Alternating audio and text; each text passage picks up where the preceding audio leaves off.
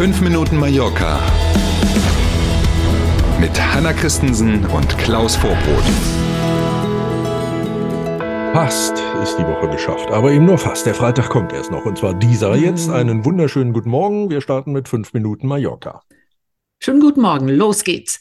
Die Stadtverwaltung in Palma hat Terrassen von Bars und Restaurants kontrolliert und siehe da, mehr als 20 müssen jetzt abgebaut werden. Auch wieder so eine Geschichte, die man dreimal lesen muss, damit man sie einmal verstehen kann. Wir versuchen das mal einfach darzustellen. 23 ganz genau Bars und Restaurants müssen ihre Terrassen jetzt räumen.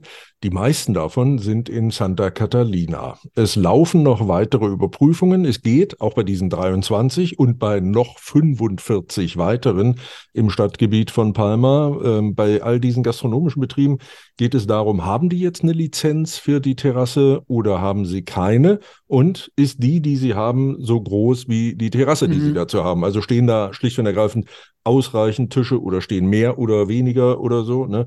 All das kann dazu führen, dass einem die Terrasse komplett gestrichen wird. Wie gesagt, 23 müssen schon abbauen und weitere 45 sind in der Überprüfung. Die Stadt kontrolliert bestimmt nicht auf Eigeninitiative. Da muss irgendeine Denunzia vorlegen. Also es ist tatsächlich so, dass die Nachbarschaftsvereinigungen aus ganz verschiedenen Stadtteilen, das war ah. deswegen wahrscheinlich so eine Ballung hier in Santa Catalina, die hatten sich beim Rathaus beschwert und diese Kontrollen eingefordert. Daraufhin gab es sie dann und wie du sagst, genau, kein Zufall. Jetzt kennen wir das Ergebnis dazu auch. Mhm. Ja, dazu passt auch die nächste Meldung. Einige Nachbarschaftsvereine fordern von der Stadtverwaltung, die Sperrstunde auf Mitternacht vorzuziehen. Jetzt könnte man ja erstmal denken, naja, das kann ja nicht so verkehrt sein.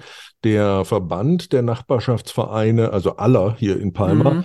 der hatte in dieser Woche ein Treffen mit Vertretern von verschiedenen Dezernaten aus der Stadtverwaltung im Rathaus von Palma. Und jetzt kommt's. Die die Idee, diese Sperrstunde auf Mitternacht vorzuziehen und damit die Nachtruhe der Anwohner nicht zu stören, die gilt nicht für, ähm, das ist ja bei den meisten schon so, Restaurants, Bars und Cafés, sondern sie gilt für Bars, die auch eine Musiklizenz haben, für Diskotheken, für Clubs und so, die in den Wohnvierteln sind, und zwar schon lange oder schon immer sogar, aber die eben normalerweise ja bis, was weiß ich, früh um sechs oder um fünf oder sowas aufhaben. Und da sagen jetzt die lieben Nachbarn, nix da, Freunde, die mhm. Nachtruhe der Anwohner ist heilig. Auch diese Läden müssen Mitternacht zumachen. Wenn man ehrlich ist, wissen wir, das heißt natürlich, dann können die gleich ganz zumachen. Ja. Wer geht denn in eine Diskothek, wenn er Mitternacht da wieder mhm. nach Hause gehen muss, weil die zumachen? Die Stadtverwaltung schaut es sich allerdings tatsächlich an, oder?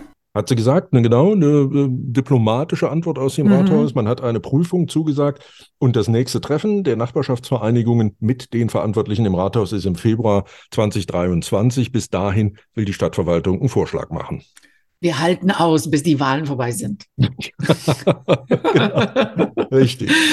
Und sind Sie auch Olivenfan, wie wir, versteht mhm. sich, dann am Wochenende ab nach Kaimari. Das kleine Dörfchen, Klammer auf, weniger als 1000 Einwohner sogar, Klammer zu, in der Nähe von Inka richtet wieder das Olivenfest aus. Jetzt könnte man denken, naja, was gibt's denn bei Oliven schon zu feiern? Nix da. Es gibt vor allen Dingen viel zu entdecken rund um die Olive mhm. und auch äh, zu probieren. Da kann man lecker Pasta draus machen zum Beispiel oder Paste ist der bessere Begriff, also kann man sich aufs Brot schmieren ähm, und so. Ne? Geht nicht nur um die Olive, wie wir sie kennen. In einer Ölmühle zum Beispiel kann man sich auch direkt vor Ort dort erklären, erklären lassen, wie eigentlich aus den Oliven das berühmte Öl gepresst wird, was da genau für Arbeitsgänge dazwischen liegen.